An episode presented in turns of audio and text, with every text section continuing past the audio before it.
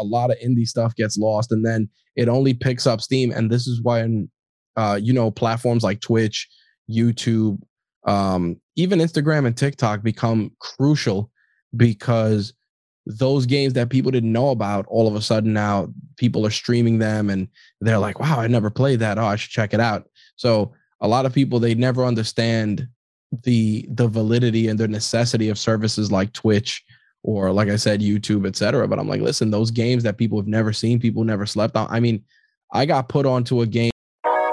Yeah. Uh, I lay on the scare, you gotta glow, gotta glow. You gotta glow. She had my attention, she gotta know. I'd like to welcome everyone to another episode of the Let's Get podcast. I'm your host Zeke, and in this episode, I have Richard Butler of RageWorks to speak about podcasting, comics, and more. You can find out more information about RageWorks by clicking the link in the description below. I did a content warning for any strong language used in this episode and hope you have a nice day and enjoy the show. So, welcome to the podcast. Thank you. Thank you for having me. I appreciate it. No problem.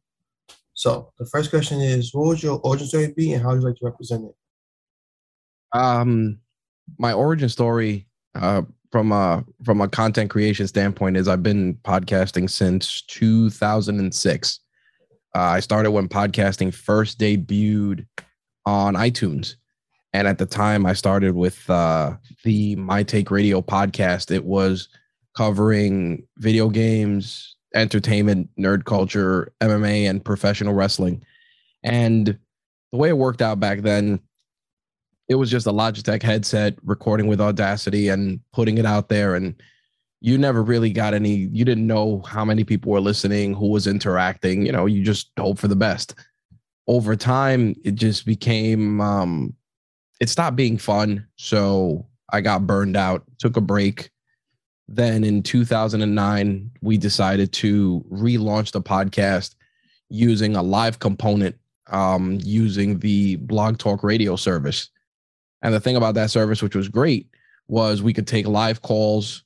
We had a full chat, and we even had somebody to screen the calls. So we were able to invite guests and pretty much run it like a almost like a traditional radio show, which was awesome. And then we would do that from 11 p.m. to 2 a.m. completely live. And then after the show wrapped at 2 a.m., I would then edit both audio and video to release it essentially the next day. And while that was fun, you know, it, it, it takes its toll on you. I mean, as a content creator, you know, editing is time consuming. So we ended up pretty much breaking up two segments. We put MMA and wrestling together and then video games and and entertainment together and spread it across two days. So we did a live show Wednesday and a live show Thursday. And in doing so, it allowed us to kind of control the burnout, but continue to give people the content that they liked. At around the 400 episode mark, I said to myself, I think this is a good time to retire the podcast, mostly because, you know, 400 episodes is a long time. Plus, a lot of the writers on our site started getting into podcasting they started getting the bug. And as a result, a lot of them launched their own shows, which we decided to, at the time, I said, listen, everybody wants to do a, a show. Why don't we just launch a podcast network under the same umbrella as the website? And pretty much I'll help you guys get your shows out, etc. Teach you guys how to do it. And next thing you know, had a podcast network full of shows. But like anything else, you can't escape podcasting. So I um did a podcast for a while with a friend of mine about comic books, and after you know we hung that up because it was limited, we I decided to launch uh, an interview based series which I've been doing ever since called Toys and Tech of the Trade, and we're approaching our 50th episode of that podcast. But it's been great because it we're not doing it live, we're doing pre-recorded. It's easier to edit. I can control the flow of the guests. Most of the interviews are maybe 45 minutes to an hour. So the editing is less. And it just lets me focus on growing the network and pretty much continuing to create written and video based content for the overall brand. Nice. nice. And before we pick that apart, how would you like to represent that origin story? Um, I, I like representing that origin story by using the medium of podcasting. I feel that it's one of the few mediums that can be genuinely approached by everybody, regardless of age, gender, sexual orientation, whatever. Because the thing about it is, you're you're the the people are invested in you. So people are tuning in to hear your voice, your words, your messages. So in doing that, I feel that that represents not just my origin story, but many other people's because the barrier of entry is very, very small. So you don't need a $2,000 microphone. You don't need uh, the latest mixer. You have one of the most powerful tools in, in your toolkit with your phone. You can record an entire podcast as a voice note, send it to your computer, cut it up, and maybe just pay for some hosting, which might run you 10 or 15 dollars. But before you know it your words your messages your feelings can reach a worldwide audience. Mm-hmm. got it. Definitely. One of the easiest things is you need your voice yep. and a recorder. 100% so you pretty much got into this since 2006 it kind of it kind of was like the spark at, around that time that's before the big boom? Wow. Um, the spark actually was when podcasting first started, I started consuming them as a listener and connected with a lot of different shows. Um, there was a group of of guys in Cleveland. They did a show which was Video Game News Radio. I really got into it because I thought that their approach, their delivery, it felt it felt less like an industry type of a show and more like a couple of friends sitting down talking about the best games, the worst games, and just talking shop. It almost felt like you were in a barbershop on a Saturday hearing people talk about video games. And I like that. I like that it, it wasn't, it was unfiltered, it was gritty. And most importantly, the guys all got along and had a great relationship. So I started listening to that podcast consistently, uh, sending questions. They used to take listener calls through Skype so I would call in periodically. And then one day they were like, oh, you know, why don't you come on and do a show with us? So I did a show with them and uh, we built a really good friendship off of that. And over time, they were like, oh, man, you know, you really, why don't you do a podcast? And I'm like, eh, I don't know. And then um, one of their listeners, a guy from Canada, was like, hey, listen, I'm launching a podcast. Would you like to, you know, record some episodes with me? You know, you could as a guest host if you want, or just as as a guest over a few episodes. So we I did that with them, and um, same thing. Hey, why don't you do a podcast? And after a while, you start hearing the same message. Clearly, it's being put into the void for a reason. So that was that was pretty much the origin story of why I started doing it. Because again, I was able to just share my thoughts with a group of people that hopefully shared the same interests I did. It's funny, like life is telling you something, and you're just like, uh, maybe not me. Yeah, uh, I'm telling you that that hmm. that happens even now. You know, you go through a lot of I don't want to say imposter syndrome because that that would that would involve like like you're faking it, but it happens that you're putting stuff out there and you're like, yeah, you know, five or six people listen, you know, and you say that, but I always tell people all the time, how many times can you walk into a room and command the entire audience of a room, whether it's five people, 50 people, or 100 people. And yeah. once people kind of get that brought into perspective, their opinion on podcasting changes because people get suckered in with the big numbers. And that's good. Don't get me wrong. You know, getting a thousand downloads, 2,000 downloads, five, it's awesome. It's amazing. But some people can barely interact with five people in a given day. And you get five people consistently consuming your content. I mean, at the end of the day, and uh, there was a podcaster named Pat Flynn. He talked about this. You really want to just build 100 true fans, and they kind of help you grow your your content and get your message out there. If you can cultivate a hundred true fans, then you're winning. Yeah. Oh, hear that in music. Like if you have like you're gonna make more money with like a hundred true fans than like an industry number amount of fans.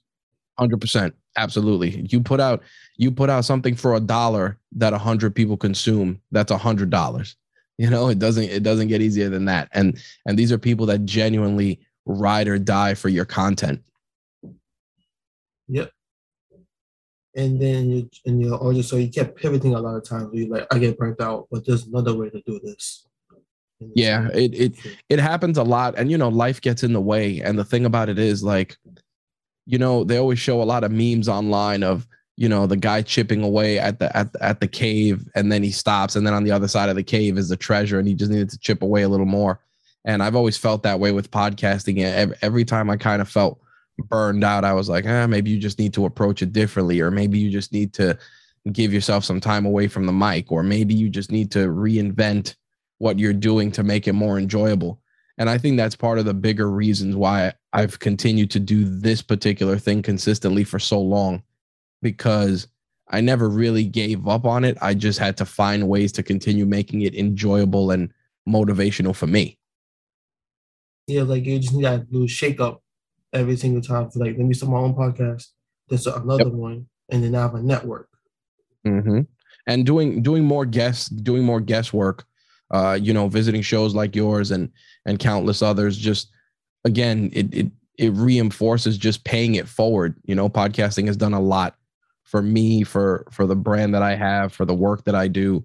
That it would only be fair to go out there and share more stories so that people can draw the same kind of inspiration that I did and create more stuff because we need more creators out there. We need more creators um, I'm I feel that we need more minority creators. I'm a huge huge supporter of that um, because I think that you know the minority voices are I don't want to say they're underrepresented, but they're pre-packaged.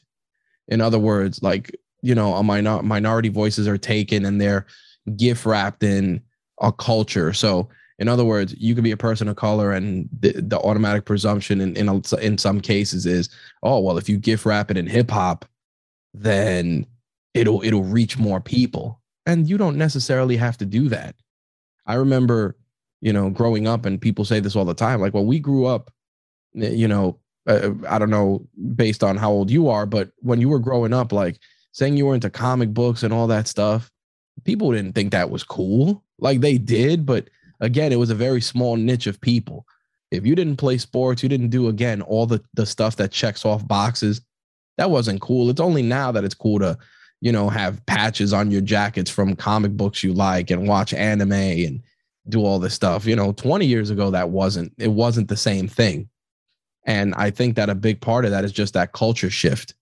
And I think that putting out more content, more unique content is going to allow people to change the change the narrative. I mean, it's, it's the same thing with Twitch. Like a lot of Twitch creators, the people tune into Twitch, yeah, to watch the games, but they're invested in the people. Yeah, definitely. It's funny, funny how like I seen a video like how McDonald's always use like whatever popular black music is at the time to then mm-hmm. market to black people. It's the oldest trick in the book. I mean, look at you know, and and I don't want to derail it our conversation, but think about it. Look at McDonald's.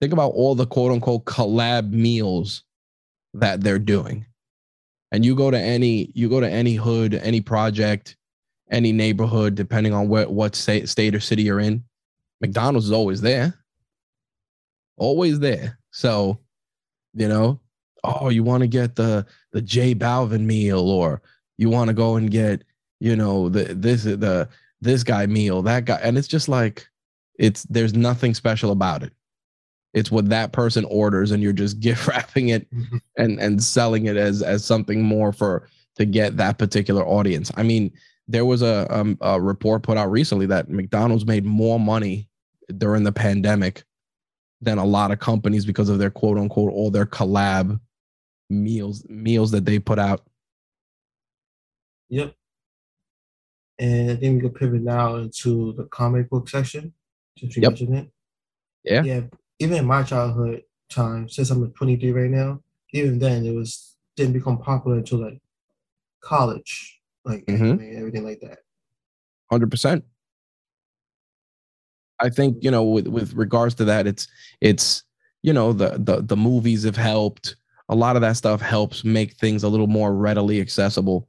But again, you know, it does if you're not out there, if you're not out there being a champion for that stuff, it's always going to be looked at as something quote unquote not cool. Yeah. So, what got got you into comics and everything for your childhood? Man, I've been I I collect I've been collecting books on and off throughout the years. I think I started collecting. My brother bought me one of my first books, and um, I've been collecting comics since then. Over the last uh 15 years, I want to say, I've scaled down in the purchasing of books because the collection got too big, and I started switching to reading books digitally. And um, the thing about the thing about it is, don't get me wrong, I still love my tangible books, but I always tell people you got to ask yourself, are you a comic book collector or a comic book reader?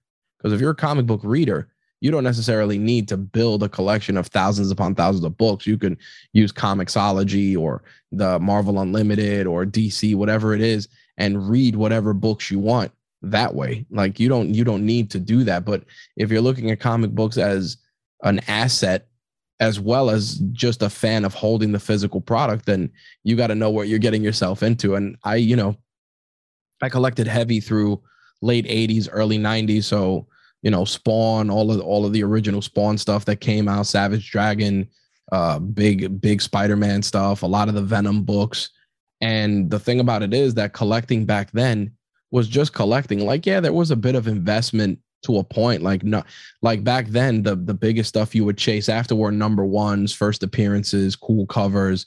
Now, forget it. Especially now as a collector, now every book has the potential to be worth something because with the with the grading system, you could send your book out to get graded, and you could get that book. That book could come rated at at an eight or a nine and you can sit on that book for a few years and it might be worth 10 bucks but because it graded so high it might be 200 300 dollars just because of the grade alone so to that point i tell people if you're going to collect to read do so but you don't necessarily need to amass a giant collection unless you want to keep some of those to pass on. Um like you know when when my daughter gets of age to read books you know i'll say hey i got these comics you know you can have them whatever and you know you continue that cycle. Yeah. Definitely because they take up space but then yep. And also like when you want to move and like it's like a lot of logistical stuff like moving and everything uh-huh. They take up I, I look at comics like this. They take up space they increase knowledge but they create opportunity. Because you might have a book or two in there that you know might they might they might pay for your college they might pay for your rent. And um, you know you got to look at it that way also. You can't you can't people romanticize collecting a lot. It's like listen you could collect for a little bit get out of collecting collect for investment. It's it's just a matter of personal preference yeah it goes back to the thing of just finding a different way all the ways to see opportunities or something like that. Absolutely. So what do you try to say like your favorite series? And I was a big fan of I, I went through I went through a couple of different phases, but one book that consistently I always enjoyed was The Darkness. It was put out by Image and um and Top Cow, which was like a sub brand of Image, and that the everything about that series was just incredibly well done. I remember they even did a video game based on it, which was pretty solid at the time. It was a uh, first person it was a first person shooter but it used a lot of the elements from the comic that made it very interesting. And the thing about the the book of the darkness that I like was that it kind of teased the line between being more adult, but also at the same time, it's a book that hasn't been touched by, oh, we need to make a movie out of this. Like, like I think that that's one of the things I've enjoyed about like that series over the last few years. That there's so much great stuff in there, but they can't they haven't found the way or haven't they they haven't found the right creator to go and bring that to life for a bigger audience. I mean, they did it with Witchblade. I know Witchblade had a uh, a TV series for a few years and you know, it it wasn't it wasn't well received, but it was a property that got pulled out of the books and brought to the mainstream. Um outside of that, I I per, I personally still read a lot of the uh, you know the mainstream stuff. I still like Amazing Spider-Man. Amazing Spider-Man for the most part has always been consistently solid. Um, on the DC side, it's a little tougher. I read a lot more Batman. um, a lot more Batman stuff because again, it always got really really dark and the subject matter was more grounded to Batman's flaws. So a lot of the stuff always always kind of dug into his shortcomings as a hero because at the end of the day you got this guy you know he's he's running around he's got no powers he's convincing all these young kids to take up his initiatives of street justice you know when there's when there's thousands of different ways to do it you've got a you've got one or two of them killed or hurt over the years. So there's there's a lot of there's a lot to unpack in the batman stories which is always cool. But that's that's kind of like been my reading. And now reading digitally um i started reading invincible and uh the before the the animated series came out. And i was just blown away by the amount of storytelling. Um i wasn't a fan of the artwork initially. I kind of felt a little was a little a little too cartoony for a book but then after a while i kind of just shut that off and was just immersed in how good the writing was i it, i almost equated to like the the um the clone wars cartoon the star wars cartoon like the animation isn't for everybody but the storytelling is so good that you just look past it Yeah. I remember the game Darkness. I had thing I had Darkness too. That's what like, the guy with like the dark powers. Yeah he um he basically was able to come create things out of darkness. Or it'd be like little demons little things. He was a mafia hitman. And um basically his powers were pa- they're passed from father to son father to son. So he couldn't have any relationships with women because the minute he was involved with a woman they would instantly get pregnant and the, the powers would get passed on and he would die. Mm-hmm. so you know for for a good looking dude that's a mafia hitman created a lot of other problems because he couldn't he couldn't go out there and do stuff. Plus his the the thing about it is even though his powers are quote unquote rooted like in an evil context and even though his profession was evil he had a code. So he kind of started shifting a little bit from just you know being a hitman and actually being a hero which was a, a nice way to to watch that unfold over the series And then with Batman, there's a creator on TikTok called Red Panda who kind of made a whole series about like the Bat family and Batman always trying to make a Robin out of somebody. Yeah, he Batman, you know, I think I think it stems also from the fact that um, you know, being a hero is lonely. And I think in Batman's case, you know, you got a guy that pretty much took all his grief and weaponized it to quote unquote save other people. And the thing about it is, it just becomes a very lonely existence if you don't have those same kind of people so around you. And for as much of a loner as he is, he's he's got a damn he's got a bunch of people that support what he does and and care about his safety and well-being. So it's a, it's always an amazing thing to watch because he's always he always comes off like such a loner and such a badass, but it's like you know between Alfred, all the different Robins, all the heroes that respect the dude, it's like you're you're you're you're a lot better off than you think. But I think he re, you know that character he needs that pain to keep him going. It's like that constant, like eventually you're gonna run out. Like it's like again like a different version of burnout. So he needs that keep going. Yep.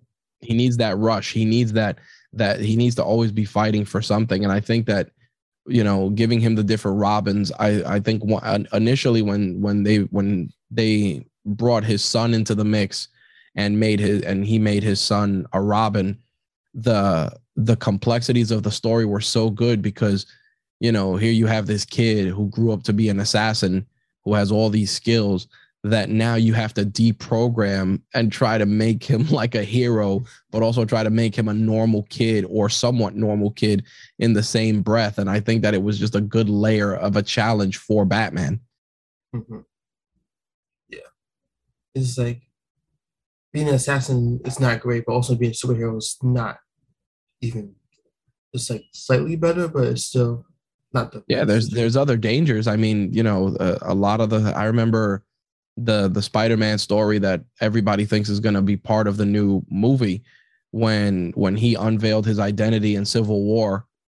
And I remember that Aunt May got shot.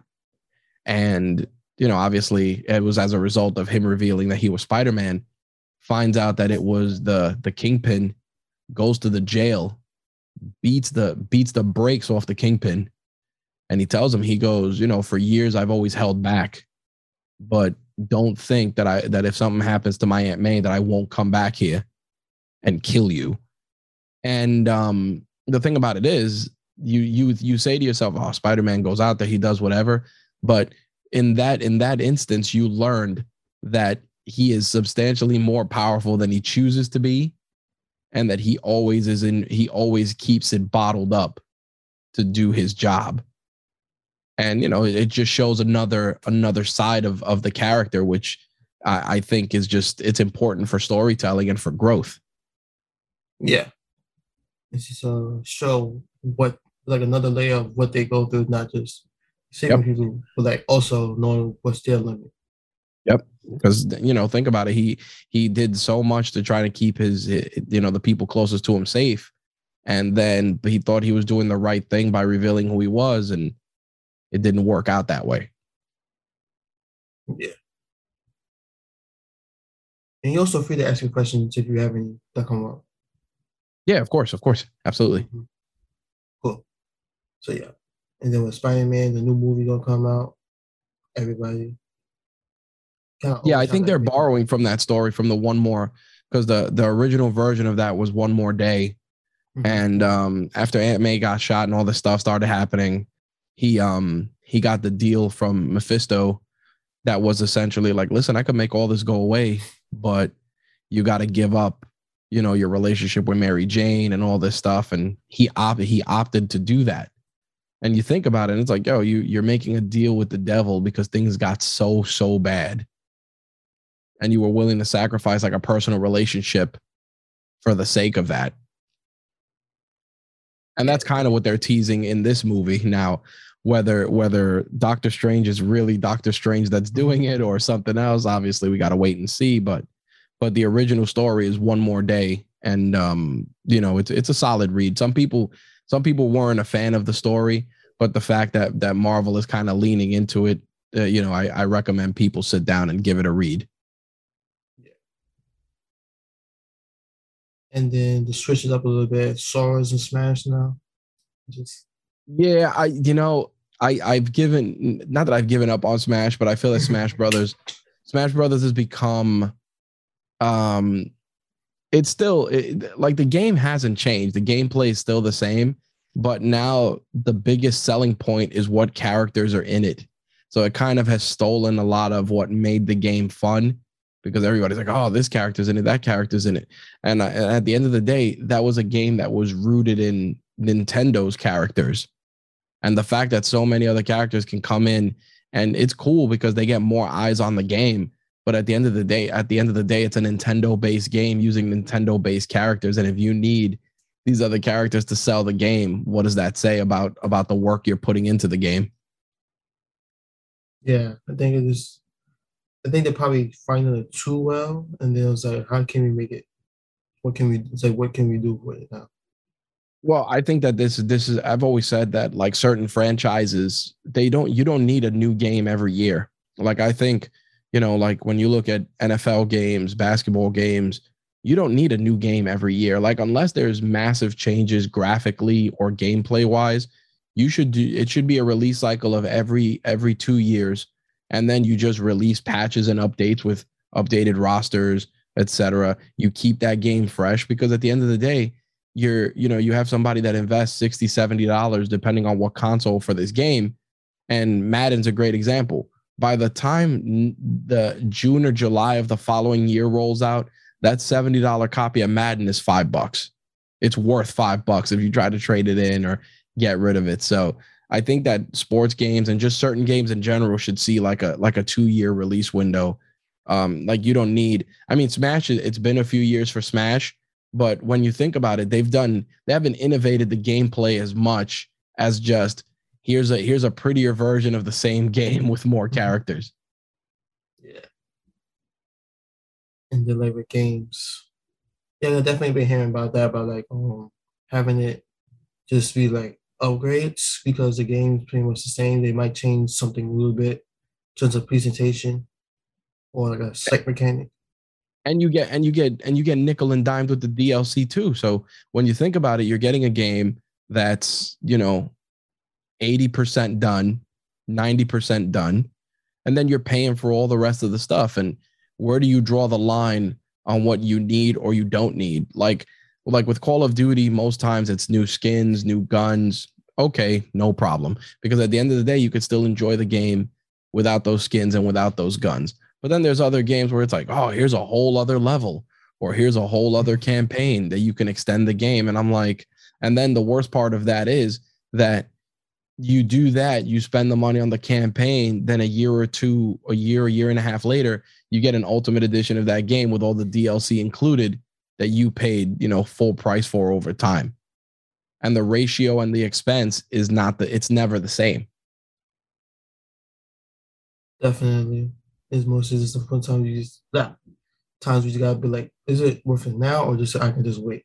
Mm-hmm. Yep. I mean, Assassin's Creed is good for that. I mean, I love, I like the new Assassin's Creed games. They've gotten away from what the context of the game was originally about, but you know, they they add so much extra stuff to it. Oh, here's a new campaign. Here's new maps. Here's new this. Here's new that, and they keep the game going for two, sometimes two, three years. But the thing about it is that people are paying during that entire time that this stuff is coming out. So it kind of it kind of waters down a lot of the value of the game. And and and again, it's a risk versus reward. If you delay the game to put more stuff in it, then people get pissed off because they don't get the games at, at, a timely level. And then the flip side, obviously, is if you put it out and then you put out more stuff with DLC, you know that sixty dollar game becomes a hundred dollar game or a hundred and fifty dollar game, and you know it's good if you're getting enjoyment out of it. Again, it's just risk versus reward, and and how much you're willing to invest in that that level of enjoyment. Yeah, people always be saying like back in my day, games were finished when they came out. Yeah, but you know what the thing is, the, the eh, it's it's easy to go that route, but like there's always ways to keep the games fresh. I mean, look at Grand Theft Auto. Grand Theft Auto has been the same Grand Theft Auto for how many years now? And everybody thought that they would be getting a new one because of the new consoles. And all they're doing is remastering the trilogy and putting the trilogy out on new consoles. So, you know, the only way that you're going to stop that is by by not buying it. If you don't buy it, then Rockstar will get the message, be like, damn, you know, this didn't work. We got to make a new game. You know, we got to get a new game out there. But if you go and and you know you got a new shiny PS5 or a new Xbox One X, and you're like, oh, let me pick up the new GTA and just replay it all over again. You're you become part of the problem. it's like, oh, it seems to be working, so let's keep doing this. I mean, that's how it is with the prices of games. You know, when you put out a, a game, an ultimate edition or whatever, and you put the game out and you go, oh, here's this $200 ultimate edition. You know, the goal is, oh, we're going to sell it and obviously make money. But the, the, the funny part is, that if you don't buy it, they'll be like, oh, that was a failed experiment. But the minute that you pay that $200 and buy that ultimate edition, they'll be like, oh, we got one. If we got one, we can get two, we can get five. Just to multiply. This seems to be an interest here. Mm-hmm. That's the problem. I mean, the same thing with $70 games. Like now the games are, you know, they went from 50 to 70. And yeah, the consoles are a little bit more, but it's like now you're you're essentially justifying a $70 game. And the thing about it is, what's to stop them from doing an $80 game in a few years? Nothing is, nothing changes. Nope. And and and and most of all, young kids, you're you're alienating your core audience because you know it's easier to get a, a parent to give a kid $30 to buy a game, $40 to buy a game, hell, even 50.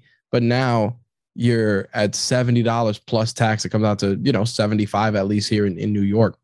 You know, you're a kid's getting $75 for a game that they might play three months and then get tired of it.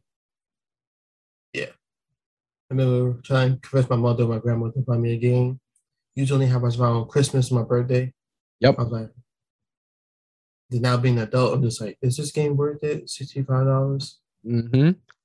And then on top of that, you know what ends up happening? You wait until Black Friday, Cyber Monday. That $70 game is $35. Now it's a little bit more accessible.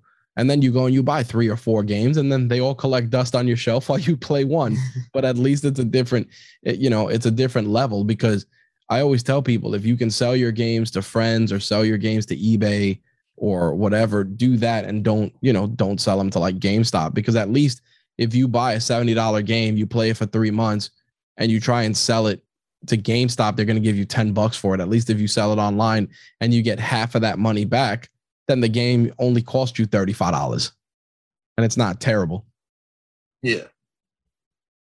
And then a lot of times people only gonna play what they know. So then like a lot of like innovative games get lost.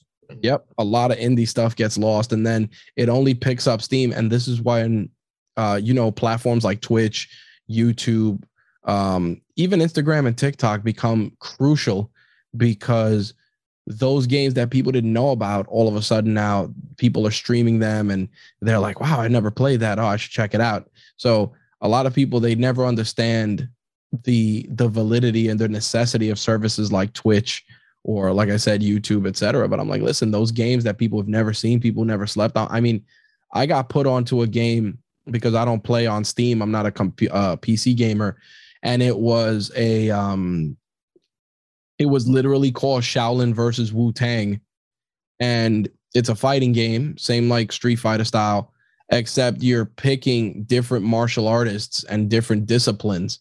But the funny thing is that this company they definitely didn't pay for any licenses. So a lot of the fighters look like like kickboxer style looks like van damme from kickboxer like legit. Or you know uh kung fu looks like jackie chan. Jeet Kune Do looks like bruce lee. So so they're definitely just going they're using those likenesses. But the concept is cool because you're using those fighters and they actually fight with like a signature weapon from that discipline. So you have like you know, Tong Po resent, re, from kickboxer movies representing Muay Thai, and he could fight Bolo from Bloodsport. But obviously, they're not using those names; they're just using the disciplines. But I saw somebody share that game on TikTok, and they were like, "Oh, you can find it on Xbox too." And I'm like, "Really?" So I go, I turned on my Xbox, and sure enough, it was there. It was like six, seven dollars. I bought the game and I played it for for hours just because it was so so easy to pick up and enjoy but I never would have found out about a game like that without like some sort of TikTok or or you know Instagram or whatever the case may be.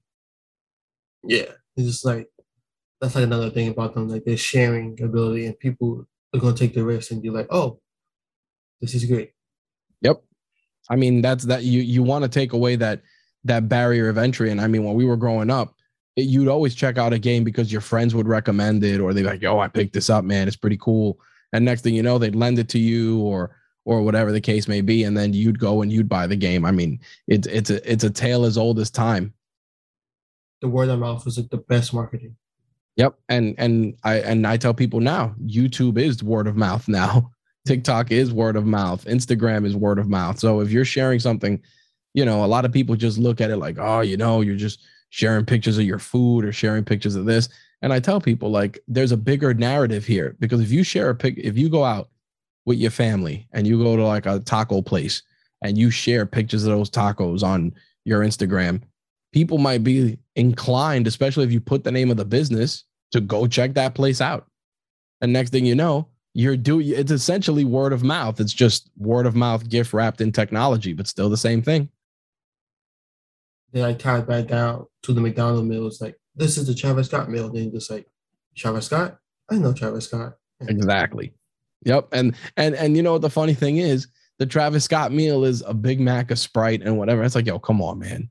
but hey, it worked. You know what I mean? They got they got the right demographic. They got the right group of kids to go and spend whatever it costs for that combo. It's hilarious. Yeah. Funny how things work. No, I mean, you know, a lot of stuff, you know, a friend of mine said a while ago, he goes, yo, man, you know, it's not, it's not really new ideas. It's reinvented old ideas. And it, and it's funny because you see that play out so much. And a lot of the stuff, I mean, like, you know, a lot of people are talking about like the squid game on Netflix and everybody's like, oh, the squid game, the squid game, blah, blah, blah. And I said, you know, have you ever seen Battle Royale? You know, Battle Royale had the same concept more, you know, it had a similar concept, obviously not completely the same, but it was similar. And, and, uh, and that was even scarier because that used like kids and not adults. And people are like, oh, never heard of it, never seen it. And next thing you know, people are, you know, like, like, uh, the Verge or some of these sites are like, oh, 10 movies that are just like the Squid Game. And of course, Battle Royale is on the list. So same, same, same stories. Yeah, like the Hunger Games or like them in Wonderland. Yep. Look, the Hunger Games is a great same thing. Hunger Games is this uh, you're, you're gift wrapping the same context, and again, just adults out there got to kill each other to to to protect uh you know a larger group of people. Yeah, I think that's a good time to end. Unless you have any questions for me. Um, actually, uh, uh, you know, you you have a pretty a pretty solid format for what you're doing. You know, I was looking at some of your stuff, and my question to you is, you know, how long have you been doing it? Because you're you're pretty comfortable doing doing this stuff for a while now. Uh, this is my second year. Really? Yeah. Good stuff, man. And and everything you've done, you've self taught. Like you've you've taught yourself editing, everything else. Uh, yeah, I did like a little bit of running like the programs in college because my minor was media arts. And oh, okay. Uh, yeah, and I learned marketing, studied marketing. So with that, I kind of just like took those skills, and then with computers, I've been pretty good with them. So I was able to like whatever I need to know, I could just look it up and then recreate.